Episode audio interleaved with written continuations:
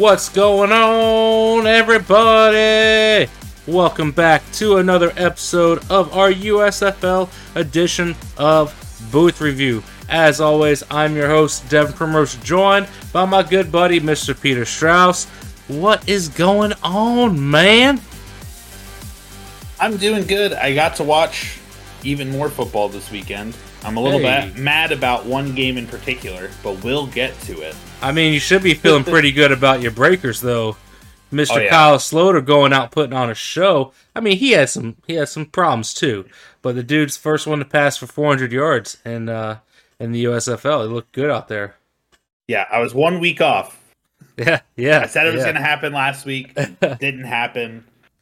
I mean, it's It's it's, one, I was one week away. it's a good call, you know, picking him as the the potential, you know, first one to do it because the kid's got a cannon and you know it's pass heavy offense, and you know he had three picks, but he looked he looked good uh, outside of that, and you know quarterbacks have some bad days, but it's it's pretty good day when you can throw 400 yards. Oh yeah, for sure. I think he was the first to break 300 and 400. Yeah, So yeah, in one week. hopefully, hopefully he's keeping that game ball. Yeah, yeah, yeah, yeah. Yeah, it was a good week of football. I mean, I think all four of these games were pretty good. Uh, I mean, Friday night that one started us off and went down to the wire. It was a it was a good game. And that's the one I'm mad about. well, God. well, uh, maybe we should just hop right into it, man. I mean, who who do you have for your best of the booth? Uh, I'd say, are we about to start with my under review? Are we getting that salty this early? I mean, No. we can we we can we can go reverse and go with your under review. It's up to you. No, let's not. Let's not break tradition here. Uh, I'll start with best of the booth. I gotta pull these stats back up. All right. But uh, mine best of the booth, and a lot of this is not necessarily for just this week. Although this week is, I think, one of the better games that he's played. Uh, but I'm giving it to member of the mystery gang, Mister Scooby Wright the Third. Uh, just this week, th- uh, he had six total tackles, one sack, and two tackles for loss. But his presence everywhere, uh, everywhere on the field, just that he's because I feel like every play you hear him like, oh, he almost had him, or like, oh, you know, he's really the leader of that defense, and they are them and the Breakers. Looking at stats right now, are the two best defenses in the league. Um, like they're basically even, and I think Scooby Wright is a huge part of that. For the season total, he's top ten in pretty much every category. Uh, thirty-two total tackles, he's seventh in the league there. Uh, sixteen assisted tackles, fifth in the league there. Two sacks, uh, which is only second in the league, and he's a linebacker. He's not even a, uh, you know, he's not a tackle or an end player. He's a linebacker. Getting back to the quarterback twice there for the largest amount of loss, 18 yards. Uh, tied for first in forced fumbles uh, with two, and also tied for six for pass deflected, which is also two. So he's really on the front line with his team. He may not be the best player necessarily every single week, but he is definitely the heart and soul of that defense and maybe even the team at this point because they've had a lot of close games and I think if they didn't have Scooby Wright, the tide would turn slightly in favor of whoever they're playing. So Yeah, that's that's fair. I mean, you're right. This kid is definitely the heart and soul of that defense.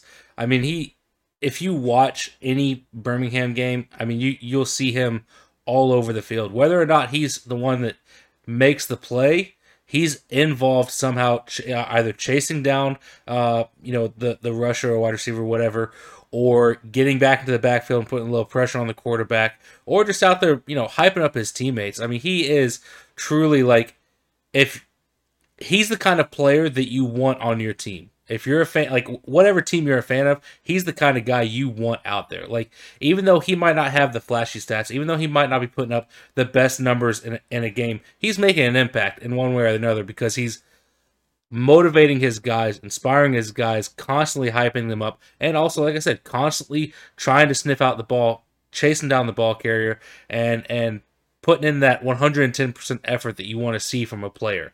I mean, and and he's easy to spot. He wears the big wears the big uh, shoulder pads, which is awesome. It's kind of a, like an 80s throwback. It looks fantastic. So he's easy to spot. He's out there in the middle of the field, you know, hunt, hunting down guys, and he is he's fun to watch. I mean, he he has had a shot in the NFL. I believe he was with the Broncos, if I can remember correctly. Not 100 percent sure on that, but he he was with a team in the NFL, maybe multiple teams in the NFL, and maybe he'll get back there. But if he doesn't, I think that he could he could carve out a nice career in this kind of league, in a spring USL USFL kind of league. Um, it'd be awesome to see him get another shot uh, to to make an impact playing on Sundays in the fall, but you know, if if not, I'm here for having this kind of guy in in this league for the long haul. You know. Yeah, especially in a league where the defense hits as like they let them get away with a lot more hits than they do in the NFL for, for sure. sure. So for sure, yeah. So definitely that kind of thing. It re- he reminds me a lot, which is now sad for me thinking about uh Tyrann Mathieu, but this being the spirit of that defense, that was a lot what Tyrann Mathieu did for the Chiefs. Yeah, you know, the last yeah several years. Tyrann Mathieu might not have been the best player on the field, especially like Chiefs defense isn't known for doing anything special. But if he if we made plays, he was the guy hyping everyone up, whether it was Chris yeah. Jones or you know somebody getting behind the line, or if it was uh, Thornhill or Sorensen making plays in the backfield. Like, and I think that kind of thing helps the defense. Like with sure. how bad the Chiefs defense has been the last few years, imagine how much worse it would be if they didn't have a hype man. Definitely. And those like so those are the kind of guys that make everybody else around them better just by being there. And so like you could replace Scooby with a technically better player or in in uh, the Chiefs case, the Honey Badger, Mr. Tyrann Mathieu, with a better player, but it the defense might uh I'm looking for the word might might be worse because of them not being there even if technically it's a better player in that position just because of of all of the extracurricular stuff that that player brings to the table you know? So Scooby's a great choice. Great choice. I mean yeah. it's long it's long overdue for us to talk about him.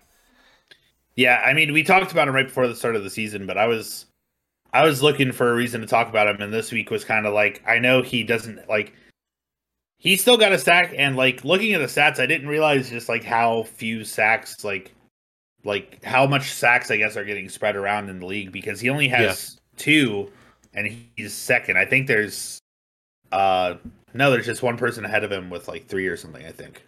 But no i uh i don't know if what you're looking at's been updated. He's sixth in the league from the uh the list on the usfl website. Oh i got something mixed up then. He might be second for linebackers. But Chris Odom for the Gamblers has five and a half, and then you've got four players in between that. Yeah, that must have just been a typo then. What, what did I put second? But he was top five or top ten in basically every category still. Yeah, so. yeah, yeah, definitely, definitely. Yeah, it's a it's it's a weird week because uh we both chose defensive players as our best of the booth. And I wouldn't say it was necessarily like a, a great defensive week. but for my best of the booth, I'm going with uh, Channing Stribling of the Philadelphia Stars. And this is a kid that's been making an impact, just like Scooby, making an impact every single week. Uh, and this week was no different. In their game against the Michigan Panthers, who are I'm just going to say it, they're the bakery of the USFL because they're cooking up turnovers every week. Patterson is an absolute liability at quarterback. And Stribling caught two of his passes to get two picks. Uh, he had a, a third one that wasn't a pick, but it was dang close to being a pick. So he almost got three in one game. Uh, he also got back in the backfield to sack Shea Patterson, add to his sack total. Uh, and on the season, he has four picks. He's had one in almost every game. There was only one week where he didn't have one, but he's had one almost every game. He had two this past weekend. The kid looks like arguably the best cornerback in the league. Um, to go with those four interceptions, he's had seven passes defended. I mean, just a fantastic job out there shutting down opponents, shutting down wide receivers, uh, and and being a real threat to anybody passing the football. I mean, he will sniff out that ball. He is constantly um, in the mix, so you don't want to pass his way. I mean, this is this is a, a, a star caliber guy in this league. And just like Scooby, I don't know if he'll he'll get a chance to move on. It is tough, um, I think, for a lot of these guys to really compare them to any NFL talent. But maybe Stribling, you know, makes a case and, and, and can get on somewhere. I mean, that'd be awesome for him. Oh yeah, I mean, definitely as a Breakers fan, watching. Uh, I was only able to watch the first half of this game, but that guy was a menace. And I'm like, even with Sloter still able to throw 414 yards, it was still like, man, like their defense is holding us. Like it's it's nuts. Like how much well, of an impact Stribling, he was able to make against an offense that was still producing a ridiculous amount of yards. Stribling's with with the Stars, so this is against the Panthers. Oh, what am I thinking? I mean, Sloter did have three picks. That's what it is because they they both had three picks. but even still, yeah. uh, the Panthers still produced. Um, I think I was making no, yeah, they did. Just said just said the wrong team. Yeah, and I was a Panthers fan because I chose them to win. and Cookus, like, I want to give some credit to Cookus. Like stepping in as the backup quarterback, he looked really good. I think he, I think he passed for almost seventy five percent. Uh, let me pull this up. It, he passed for seventy three point three percent completion, one hundred ninety yards, two touchdowns. Did have one pick. It was a really bad mistake throw. Um, but he's the backup quarterback, and who knows how long Bryan Scott's going to be out. I hope that it's not that long, but Case Cookus stepping in. Yes, this is a game the Stars should have lost. There was mistakes made uh, by the Panthers down the stretch that I'm sure you're about to get into and talk about. Um, Ooh, I am about to get into it. But let me tell you, I'm happy the Stars won this game because I think the Stars are the better team, uh, and it would have been I would have hated seeing them fall to one and three because, like I said, Cookus went out there and put in some effort, and this team did a solid enough job to get the win. So I just want to throw that out there to uh, you know Case Cookus's way, and I'm hopeful that you know they they can keep it up. And like I said, I don't know how long Bryan Scott's going to be out, but Case Cookus looks like a serviceable replacement for sure. Oh yeah, and uh, because I mean, I picked the Panthers to win, and the Panthers did what I thought they were going to do. Like Shea Patterson couldn't throw the ball. He did have one touchdown, but three three interceptions. You know, and not as nearly as many yards as Sloter had. Yeah. So not a great game there, but they went out. The defense played pretty well, and uh, they were able to run the ball. You know, uh, I just had oh, it up. Boy, were they able to run the ball! Was it is it Corbin? Uh, yes. Corbin had, I think, the longest run in uh the USFL so far. Yep. And pull that game back up. And Patterson picked up a decent amount with with his legs. Yeah, just, so which is just Corbin like... Corbin had an 88 yard touchdown run with totaling at 152. Patterson also had a touchdown run. His longest was 37 yards, able to pick up 79 yards. Total, their team was able to rush for 250 yards, which yeah. is really good. And what I said they should do and how I said what I said they would have to do to win this game. And they yeah. did it. And they should have won this game. Why didn't they win? But I and I don't know if this is a first for under review, but I can't decide who to blame. And so we're going to talk through it and figure this out. If you did not watch the game, uh you know, the final drive, they're behind one point. They get to basically the goal line. They have two timeouts left. And instead of running one more play with your offense that is making, you know, a ridiculous amount of run game happening to just get one yard, they let the clock run out and they put the game on the line to Mr. Michael Carrizosa. Jeff Fisher says, No, I'm not going to take this timeout. I'm going to give the game to a player that has only made one kick in four games. And the first one was tonight, was that day. Seriously. So just, just. So last night, to go over Carrizosa's stat, he is the kicker for the Michigan Panthers, in, in case that wasn't clear. Uh, just that night, he was one for two on field goals, which again was the first field goal he's ever made. Yeah. And zero for one on extra points. yeah, a, a, stat that I found I want earlier. to also point out. yeah.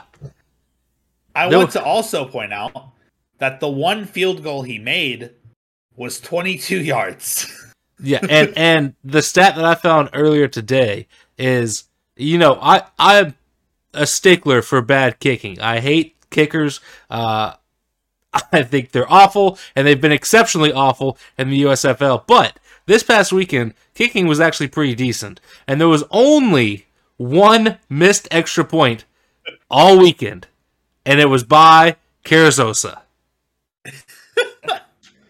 it's crazy, and so now looking through because I can see their season stats now. Uh, he's played. I'm gonna throw another kicker and their percentages and stuff at you real quick. I won't say the name yet though. Right.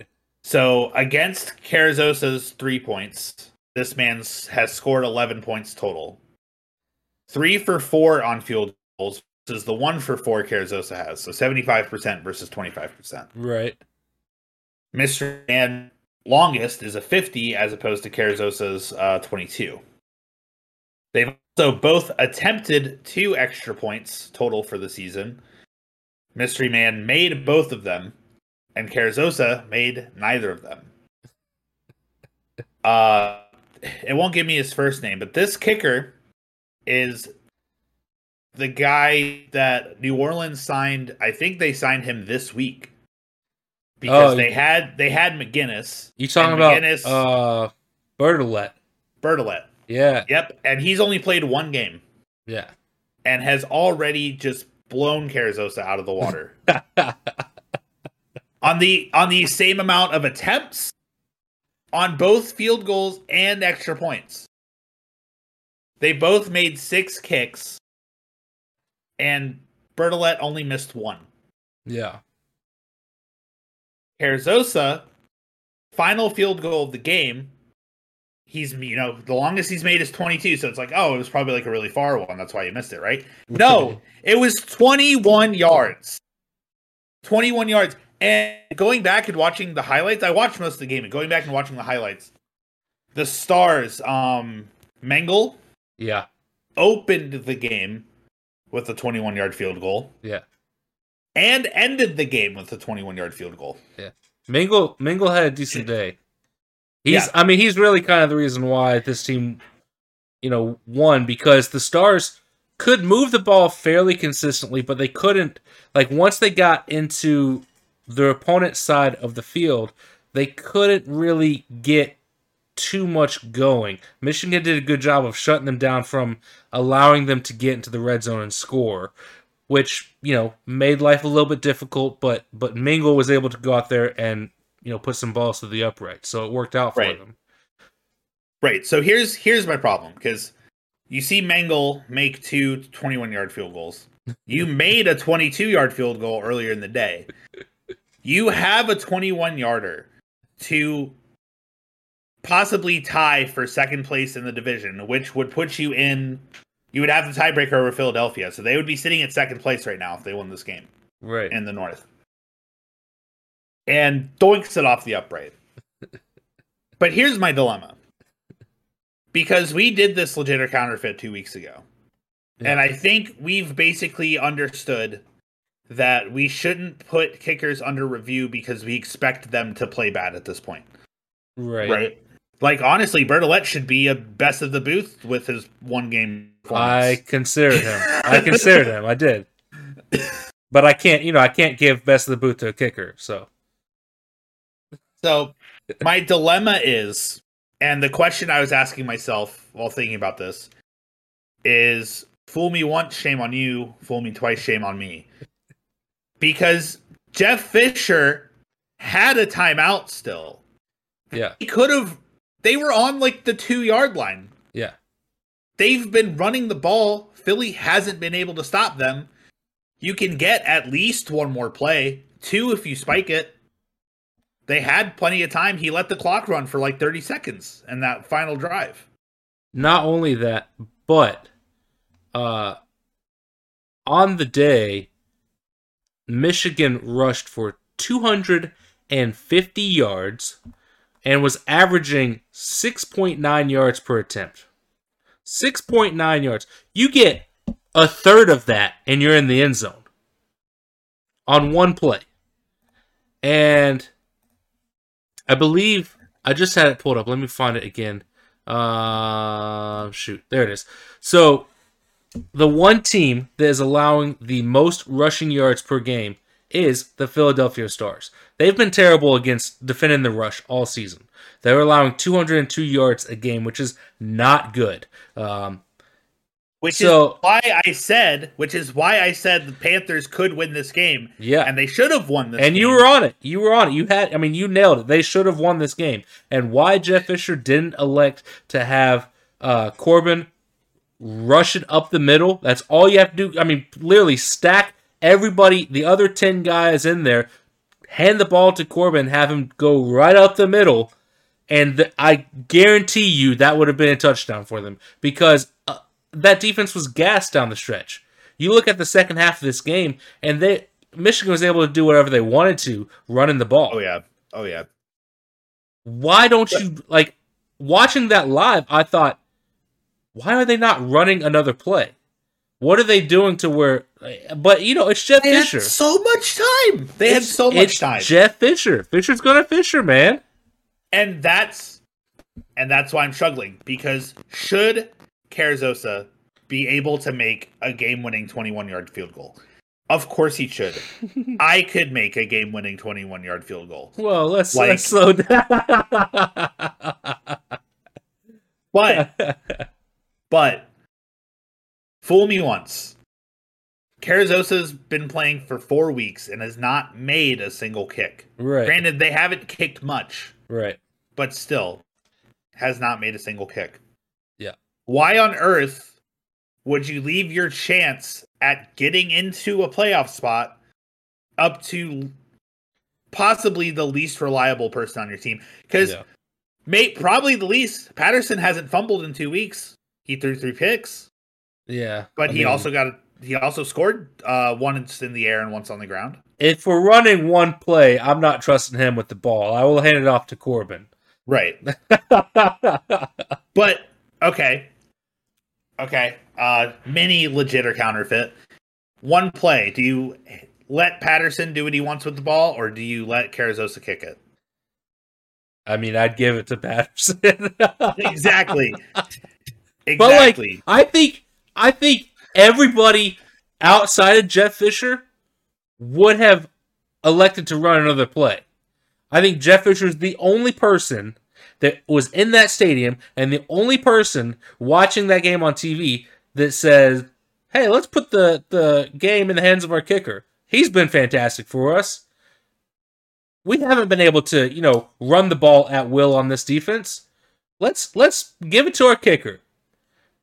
And this is why he went 8 and 8 every year in the NFL. He's not a good head coach. He has Uh. times where he's decent, but I mean, if Michigan gets to five and five, it will kind of be a miracle at this point because they've got to win four out of six down the stretch, and I don't see that team being capable of winning four out of six. maybe. Hope. May, hopefully, he learns from this week, and they picked up Josh Love. So That that is actually interesting news that came out today. Yeah, so a little bit of uh I guess it's not really breaking news because it happened, you know, like 8 hours ago at this point. But Josh Love was picked up off waivers for whatever reason, I guess uh, Pittsburgh decided to move on from him even though he oh, arguably the better of their two quarterbacks. Listen, I'm already furious at Jeff Fisher right now. Okay, I cannot get into Kirby Wilson too. Maybe Josh Love just wants some pizza. Maybe that's what it was. Uh, and, and, and Kirby Wilson was like, "Nope, can't have this. We're not we're not going through all this again. You're gone. Put your butt on waivers." They're going through a pizza a pizza crisis in Pittsburgh right now. But anyways, so Michigan, you know, picked him up off waivers. So you would think that he would at least be in the mix for the, their starting quarterback position. They they wouldn't pick him up to be a backup. I mean, Paxton Lynch has looked like hot garbage all season, and Shea Patterson has been a step above. So if he's not hot garbage, he's just garbage. Uh, and Josh Love looked decent at times with with Pittsburgh. I mean, Pittsburgh has nothing, so it's tough to even look decent with them. But I don't know. I think I think Love might be the best quarterback in that quarterback room now. He might be. I'm trying to see because I know Paxton Lynch was hurt this past week. Oh, that I'm, that could be why they picked him up then. I'm wondering though... if he's still hurt. Is what I'm trying to find. Uh, of course, I can't pick an order for this. Let's just. I mean, Shea Patterson. Regardless, Love is better than. I, I don't know if he's better, but he's as good as Shea Patterson, who is better than Paxton Lynch. At least for uh for what they've shown, for sure. Uh, like right. both of them have been able to show. I mean, Paxton Lynch. I know he's the backup and has only played like half of two games, but his total yards right now is 24, zero TDs and one pick. So yeah, I mean it's not. I know he rushed a little bit last week, but it's not it's not good. well, before before you have an aneurysm, you know, talking about Jeff Fisher uh, and and potentially Kirby Wilson, uh, I will switch gears and go with my under review, which is the entire offense of the Houston Gamblers. Uh, the Gamblers defense was able to get four turnovers, get the ball from the New Orleans Breakers four times. Now, they did allow Kyle Sloter to throw for 400 yards on them, which is a ridiculous number, but they were able to get four turnovers, three interceptions, one forced fumble. Uh, and this Houston offense could do nothing. Absolutely nothing. Uh, they had 13 drives, which is one more than the than the Breakers had. The Breakers had 523 total yards. You want to take a guess how many Houston had? If you had to take a guess as to how many total yards a football team that got four turno- turnovers and had the ball 13 times in the game, how many total yards would they think that they would have? Uh, I would hope total they got at least 250 to 300. They had 155 total yards. Jesus. 3.4 yards per play. Uh, even worse than that, was their rushing game. This is a team that last week Mark Thompson was my best of the booth, the running back for Houston Gamblers. He's been, you know, arguably the best uh, running back in the league thus far. Total rush yards from this Houston offense 28. 28 total yards. They uh, they tried, they tried to get it going.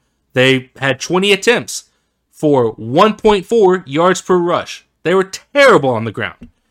And honestly almost just as bad in the air. They had 127 total yards uh, through the air, which is good for 4.9 yards per attempt.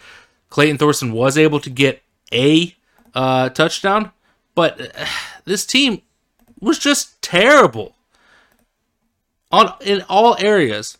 Mark Thompson, who I talked about last week, 14 attempts, 10 yards, 0.7 average yards per attempt. Point, Point seven. seven. That's so sad. they could do nothing. Nothing. Uh, and, and this is why, to me, they're. I might have them as the seventh team. Uh, I don't. I don't know what I put them at as my power rankings. Let me pull that up. This might you be put good... them. You put them as sixth because I think they were the only okay. team we disagreed on. Yeah, so I put them at six. They're slowly moving their way down. The only reason they're at six is because I still have very little faith in Fisher's gang of misfits that he puts out there on the field, uh, called the Michigan Panthers. They are seven, but Houston is not much better. I have more faith in Houston's defense than I do Michigan, but their offense, I, I don't know what's going on.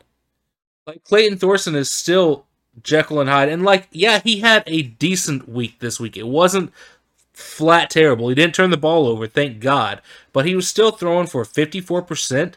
Uh, You know, a buck twenty in the air. He did have the one touchdown, like, but it's it's like this isn't a good game. And Mark Thompson, while he has been one of the better running backs in the league through three weeks, looked like a nobody out there, a nobody. And Michigan does have a decent defense, but like you should be able to get more than 0.7 yards per attempt. That's awful. And I like I hate it as a fan of Houston because this is supposed to be my team and I like their coach. I like Sumlin as a head coach, but something's got to change with that offense. Whatever they're doing has not been working. The defense has been doing everything it could, everything it can. When you get four turn- turnovers in the game, you should be turning those into points, and the offense couldn't do anything. New Orleans is lucky to walk away with a win. And yes, Kyle Sloter had a heck of a game because he threw for 400 yards, but he threw for 400 yards because he had to because he kept turning the ball over. Because Houston's defense is decent. What's crazier about this to me too is that uh, stat wise, the uh, Breakers defense didn't really like do a ton. They, I mean, they had a lot of t- tackles, but that's, I mean, you're going to get tackles in games. That's just what happens. They didn't But- have to do a ton. But no, no turnovers uh, on Houston's side of the ball. Another reason Uh, why they should have scored more than what they scored, like 13 points. Uh, 16. yeah. Another reason why they should have scored more than 16 points. No turnovers. The Yeah, no turnover, differential, turnover differential was plus four for Houston, which is crazy that you have a plus four turnover differential and you're scoring 16 points. That's awful. the gamblers are just an anomaly to me because like I feel like they're one play away like every game like if they just got one more completion or if, like they broke through a hole in, in the defensive line one time like Yeah, but Peter, like- you're you're asking for a lot from this offense to get one more. They've already gotten, you know, however many. Like one more is a tall task for them. Like, let's not pile it on.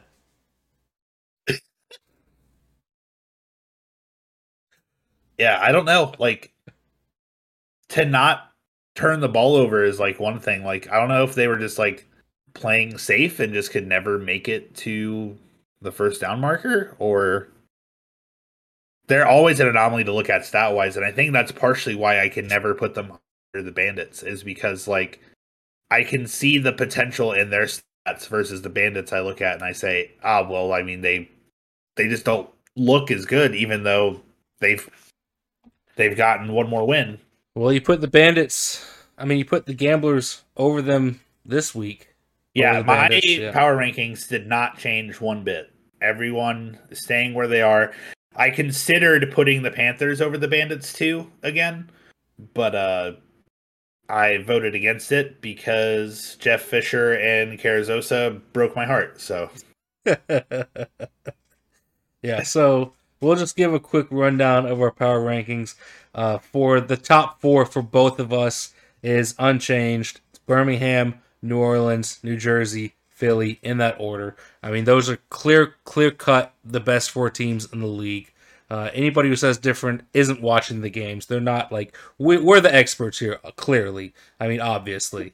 uh, in the fifth spot, I have the Bandits. I think they're playing better than the other three teams, uh, but not by much. You still have the Gamblers. Um, you still have a little bit more faith in them for some reason.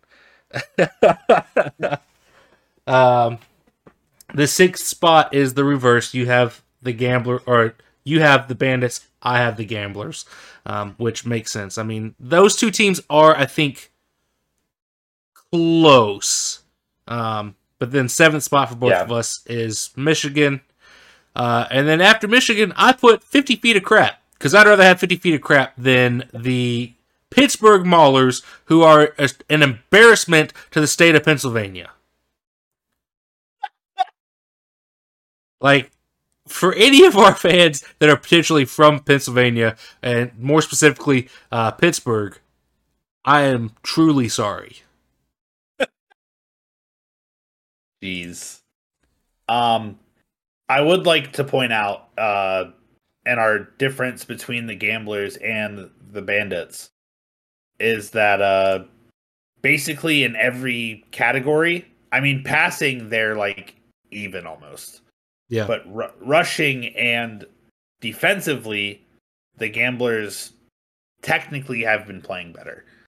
And I mean, that I is don't, true. I don't think the bandits pa- like I don't think Ta'amu is good enough to justify putting them above the gamblers. Me personally, I That- know like that's fair. They're they're super close. Like they've almost they've almost created their own tier of like the stallions and the breakers are the top top, and then uh the generals and the stars are right under them, and then like uh It's it's a big gap. the bandits. It's a big Yeah. gap to me between the top four and the bottom four. Yeah, I mean, it's like it's clear cut that there's a difference. This is what I'm saying. I've seen power rankings that put the Bandits in the top four, and I'm like, who are, who who is watching these games and thinks that this team is better? And it's it's it's Philly that they're that they're knocking down, and Philly is easily one of the best four teams in this league. The fact that they lost their starting quarterback and Ca- Case Cookus stepped in and they didn't skip a beat is amazing. No other team in the league outside of maybe the New Jersey Generals, who run the two quarterback system, could do that. I mean, Birmingham did that because McGough stepped in, uh, but Yep. McGough McGough didn't look good though. He did not look good. Yeah, he was fine. He got he did enough to beat uh the poopy bandits. So Right, right. But again, like these, the that's the reason these four teams are up there. I mean, you have one of the best defensive players on the Stars. You have the best quarterback situation on the Stars. Uh, I I just I like this team. I guess more than a lot of other people covering the USFL.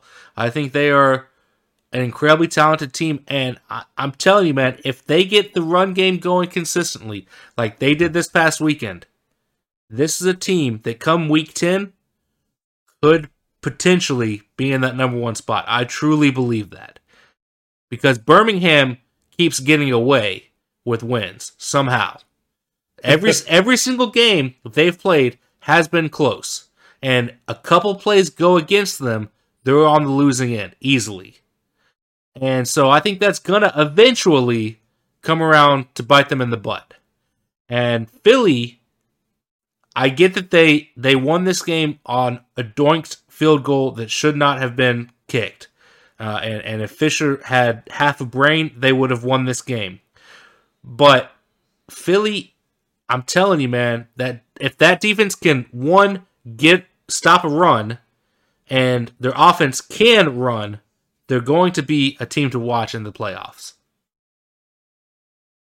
Yeah, for sure. The only thing the Stars got to take care of too is their rushing uh defense. As of Yes. right now, Yeah, yeah. they Yeah, it's not good. allowing 202 and a half rush yards a game with a total of 810 rush Yeah. yards over the last four games. The next closest to that is the Gamblers who are at 150 per game. Yeah. So, uh, which is again why I thought Panthers were going to beat them this week. Didn't happen. Yeah. Well, I say it's time. I mean, do you, do we have a legit counterfeit? I don't think we do. I Did you think kind of do. I kind Okay. of do. I What we got? leads into our picks, I guess, a little bit. But so week one, the South swept the North when they did cross division play. Yeah. This is the first week that's happened, like that they're playing cross division again since week one. hmm I'm pretty sure. Yeah, it looks like it. So, having seen these first few games, do you think there's a chance that the South will not only the North again this week, but might sweep them for the season. Do you think all of the teams in the South are that much better than all the teams in the North? So I guess the legit or counterfeit way would be will the South sweep the North for the season? Legit counterfeit. Um I'm gonna say counterfeit. Be mainly because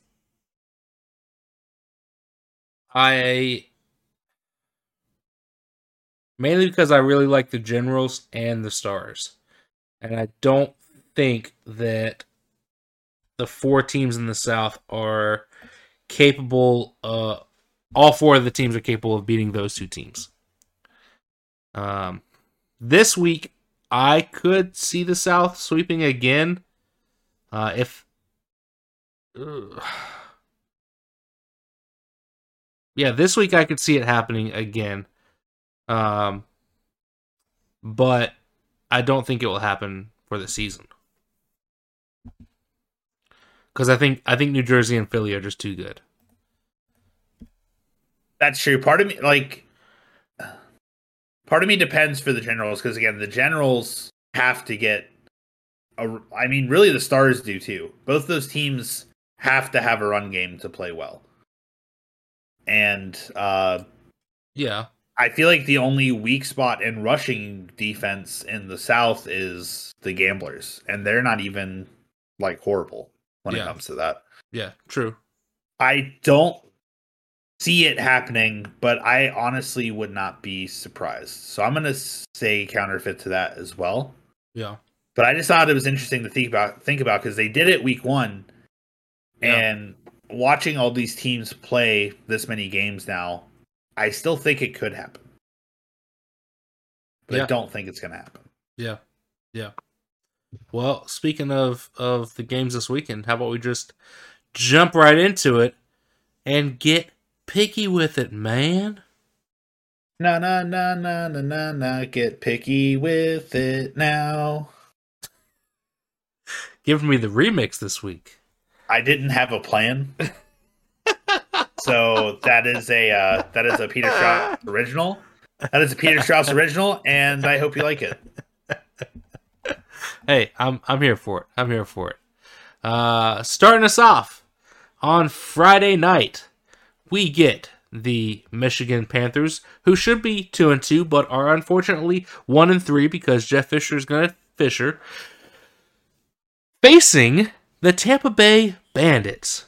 Tampa Bay are currently two and a half point favorites. Surprisingly, uh, I don't know if I 100% agree with that. I mean, Tampa, I guess, is the better team, but Michigan, maybe maybe they could surprise some people. I don't know. The total points, uh, the total over under is 33 and a half, which if it gets to 33 and a half or 33 points, I'll be kind of surprised. Uh, these two offenses are not great. Uh, the defenses are decent, so we'll see. Um, but the game kicks off at 8 p.m. over on USA. Who do you got, man? I shouldn't do this again. Oh boy. I should not do this again. Especially with how mad I am. But I'm going to go with the Panthers.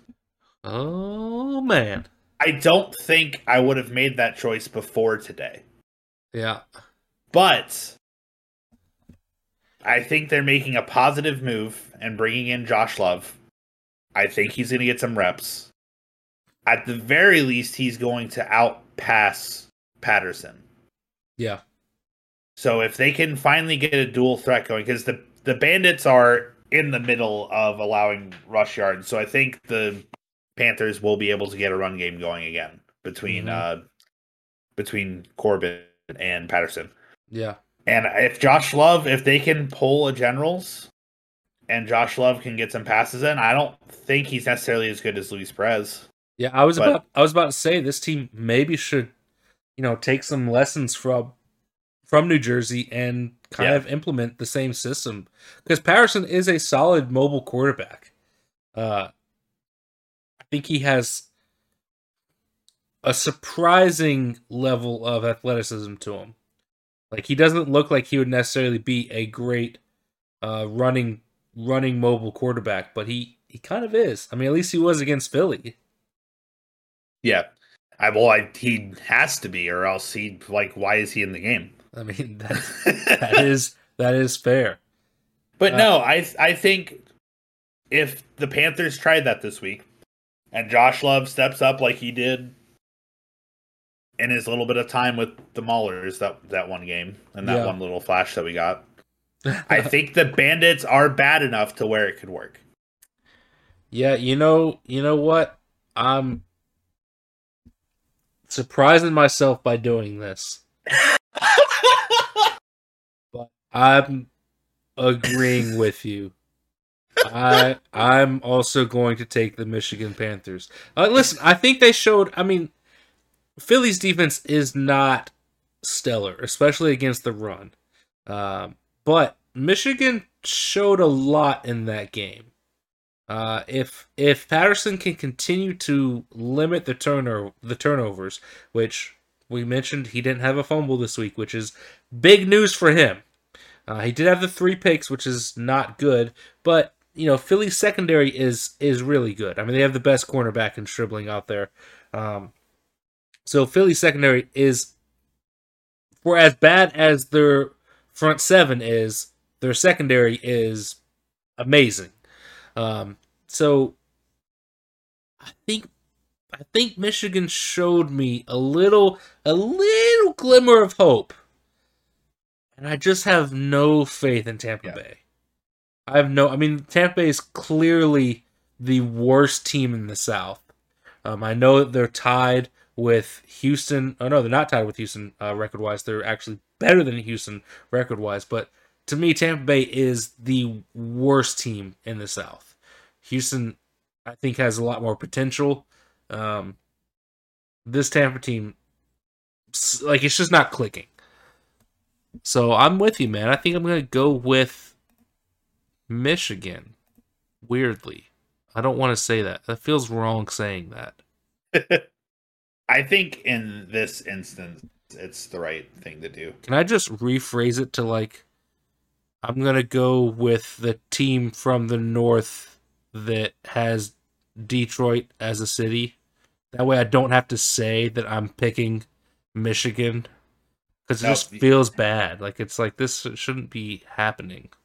You have to, you have to say it. You have to say I, Devin Primrose, am picking the Jeff Fisher led Michigan Panthers hmm. to win a football game. Don't make me listen. It's bad enough I'm picking the Panthers. Don't make me say that. Let's move on. One little one one more little thing to reinforce our uh our decision here.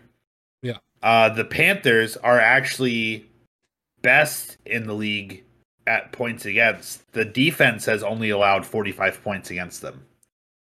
Whereas the Bandits have only scored 57 points this whole season. That's interesting. Who have they played? Who has Michigan played? Michigan has played uh week 1 they played the Gamblers and lost.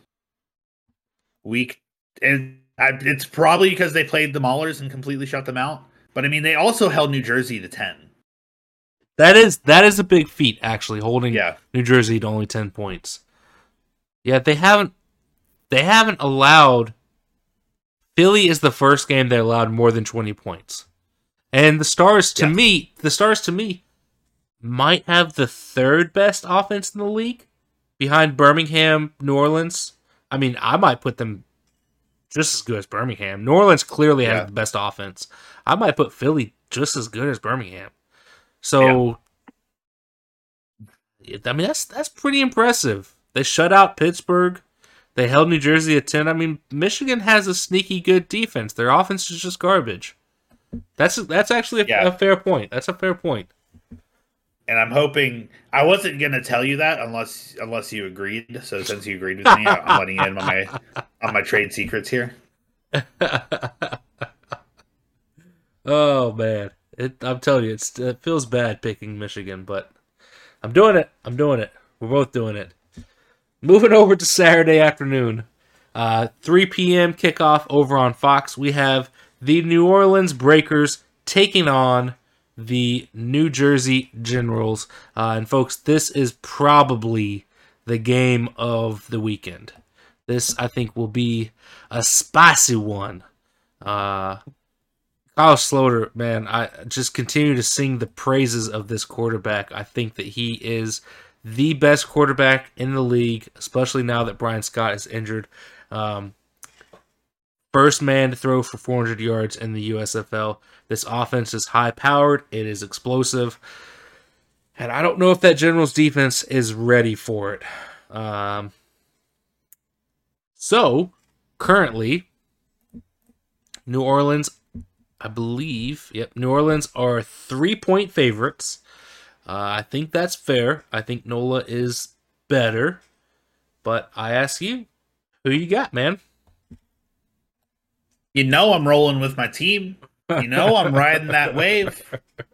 Uh, no, you're right though. I think uh, I think the Breakers offense is too good, and not only that, the uh, Breakers defense are second best when it comes to stopping the run game, only behind the Generals. So, really, of anybody the Generals can face, the Breakers are the best at stopping what they do best. Um, yeah. And I think their secondary is good enough too to, you know, uh, to stop Luis Perez from just sitting in there and sitting in the pocket all the time. Right. Because uh, Breakers are also tied for first in sacks with 11 for the season. So uh, yeah, and and I think it will be really good. I think it will be really close. I think the Breakers are going to take it though. Yeah, and just another note on this New Orleans explosive passing game. Uh, the New Jersey Generals are second in passing yards a game allowed. The Gamblers are allowing 256 and a half passing yards a game. New Jersey is allowing 176.8. So I think that offense is going to be like Sloter. I think could could potentially have himself another day uh, this yep. weekend. Yeah, I, I I mean I haven't mentioned it, but I'm rolling with the Breakers. Um, I think they're second best team in the league, and I think they're going to get themselves another win this weekend. So I concur. Let's. I I really thought we were going to disagree on that first game. You had to agree with me, didn't you? Listen, I mean, we listen. There's still time. We might disagree on another one. Uh, let's move on to the Sunday games. Kicking us off at noon over on NBC, we have the hometown Birmingham Stallions taking on the Philadelphia Stars. Stars team getting some wins, uh, getting some wins that shouldn't necessarily be wins, but they're getting them anyways. Taking on Birmingham, who continues to play close games and sneaking away with with them somehow. I think this game could go either way. And for whatever reason, Vegas does not agree with me. Vegas has Birmingham as six point favorites, which is way too high. I need we need to throw some respect Philly's direction uh, and give them a couple of those points back. But who do you got, man? I am gonna go with Vegas on this one. I think the Birmingham's just got hometown magic. That's the only way I can explain it because they are like they're playing well, obviously, to get these wins. But you're right, they are just kind of squeaking them out every week, and they're good enough to back it up. I think they're also. I was looking at the run stats, uh, rushing yards per game. Uh, Stallions are you know middle of the pack there too with CJ Marable and uh, J'Mar Smith is no slouch when it comes to running too. If he's playing, or McGough ran a decent amount this week. So yeah, J'Mar's who I'm worried about in this game, um, because that dude, that dude's got some legs on him. Which I think he was only out because he had COVID and he was like cleared to play, but Yeah, uh, he he like hadn't practiced all week, so they just like let McGough have a shot. yeah, which is which is fair. Give give J'Mar some rest. I mean, you still get the win, so it didn't hurt you any. Uh, this is the game we're going to disagree on, man. I'm Ooh, I'm rolling with Philly. It's I found myself in a really weird spot four weeks into this season. Like I chose Houston as my team uh back in the preseason. And Right. if I'm being honest, Philly has kind of developed into my team organically. Like as like they're the team that I've become the biggest fan of as the seasons progress just naturally. Uh, I really like what they're doing. I really like their quarterbacks. I really like the secondary. I really like a lot of things about this team. I don't like how many rushing yards they give up. And their running game hasn't been stellar for the first three weeks. This past week, they had a decent day on the ground. Terry looked good as their uh, their lead back. Um, about let me pull up some stats. I should have had these open. Um, they had 113 yards on the ground, which is not spectacular, but it is against a Michigan Panthers defense that we just talked about being one of the best. Um, so if they can if they can continue and and I think that they had more because Cookus is the backup. I think they tried to implement the run more early on in the game. Uh, And because it looked like they came out with a bit of a plan to to attack on the ground a bit more than they usually do, uh, and, and they they didn't do a terrible job at. it. And I think they can only get better. And so if they continue to develop, again, I really do believe Philly could be in the mix for a championship come the end of the season. Uh, I, I'm not counting them out by any means. So we talked about Birmingham continuing to sneak away with wins somehow. And I think this is the week that it's going to come back to bite them. I'm rolling with Philly. I disagree. I think Cookus is going to be cooking up some Scooby snacks, and he's going to be run all over the backfield. But I we shall see. I really wish. Sorry, go ahead. I, I I was gonna say that I will say the one game that is similar. I think offensively, the Breakers and the Stars have very similar offenses, and the Breakers were only able to score 13 points against Birmingham uh, two weeks ago. So that worries me a little bit. But I don't know, man. I I've got a feeling and I gotta roll with my feelings. I want to look at something defense. I want to see. Yeah, I mean, that game, right? I think I talked about it too. Scooby Wright and then Tillman Yep. uh, both just Yep. ate up that game, and I think they're poised to do it again. I wish this was the night game. Uh, yeah, I do too. Like, I, at least it's on an actual network, but Well, I this it makes this should be a primetime game and not what the next game is. It makes it makes sense though what they did because uh sorry i was looking at it it makes sense what they did because i think that i think that they'll have a larger attendance for maulers and gamblers with the stallions and stars being before it. I think people will be more inclined to stick around for a little bit um, than they would have necessarily been to come early, if that makes sense. Okay, well, they could have put a better game after it then. I mean, they definitely could have. They definitely could have. I think any of that. these, any of the other games would have been better to put there than this next game. Yeah, I mean, Am I, am I crazy, or were there fans at the Panthers Stars game? Because I thought I heard a crowd, Uh, but I didn't really probably. see anybody. Probably. Uh, the one the one that I've seen the most for was a Gamblers game from a couple weeks ago. Uh, it might have been actually the Gamblers Breakers game last week that I saw the most fans for a non Birmingham game.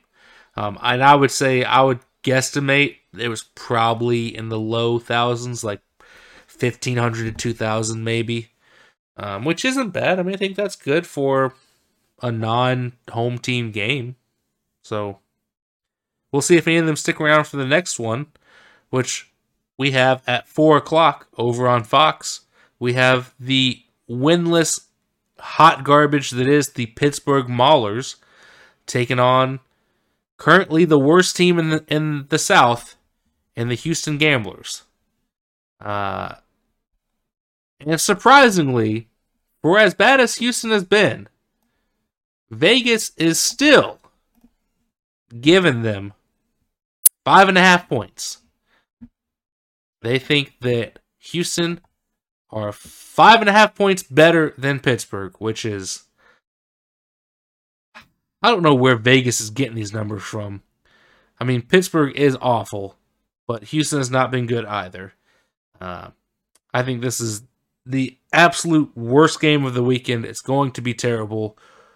But we got to pick somebody. Who you got, man? So I feel like Houston still played close in most of their games though. Like like I said before, I think it's only like they're one big rush away or they're one you know, one extra completion away, right? Yeah, I mean, one possession game against uh the Breakers, one possession game, like one point game against the Bandits. Uh five points against the Stallions and they beat the Panthers. So um I think they're they've been really close to getting some wins. They just haven't been able to quite put the last piece of their puzzle together. And I know I said this 2 weeks ago, but I think if there's any team to do it against. If it's not the Bandits, it's the Maulers. that's I- fair. I'm thinking the Gamblers are going to figure some stuff out. They're hopefully going to get some offensive momentum with a win this week and maybe restore your faith in the team that you chose to be a fan of at the start of the season because somehow I've turned into more of a fan of them than you are. Uh, yeah, you So. absolutely, you absolutely have. Uh, you're trying to convince me to pick Houston, which I, I mean, I am picking this week because I'm not an idiot. Um, I don't see, I don't see Pittsburgh winning this game. Uh, I could see them potentially keeping it close, maybe. Um, mainly because Pittsburgh has a decent rushing attack. Um, their quarterbacks are not good. Their receivers are not good. Um, but their running back room isn't bad. And Houston is the didn't we just say they're the second worst in defending the rush? the second worst, yes, behind the Stars. So that could spell some yards for for old Pittsburgh over there. Uh, now, can Pittsburgh finish it off if they happen to get into the red zone? That might be a different story. But I could see them putting up some yards on the ground against this Houston front. And I don't have a whole lot of faith in the Houston offense to answer. But You also have to remember that uh, the Maulers no longer have Josh Love. They are fully rolling with Lauletta, who yeah, last week had I a mean- completion percentage of 47%. that's even that's even more reason. That's even more reason why I think they'll be running the ball more.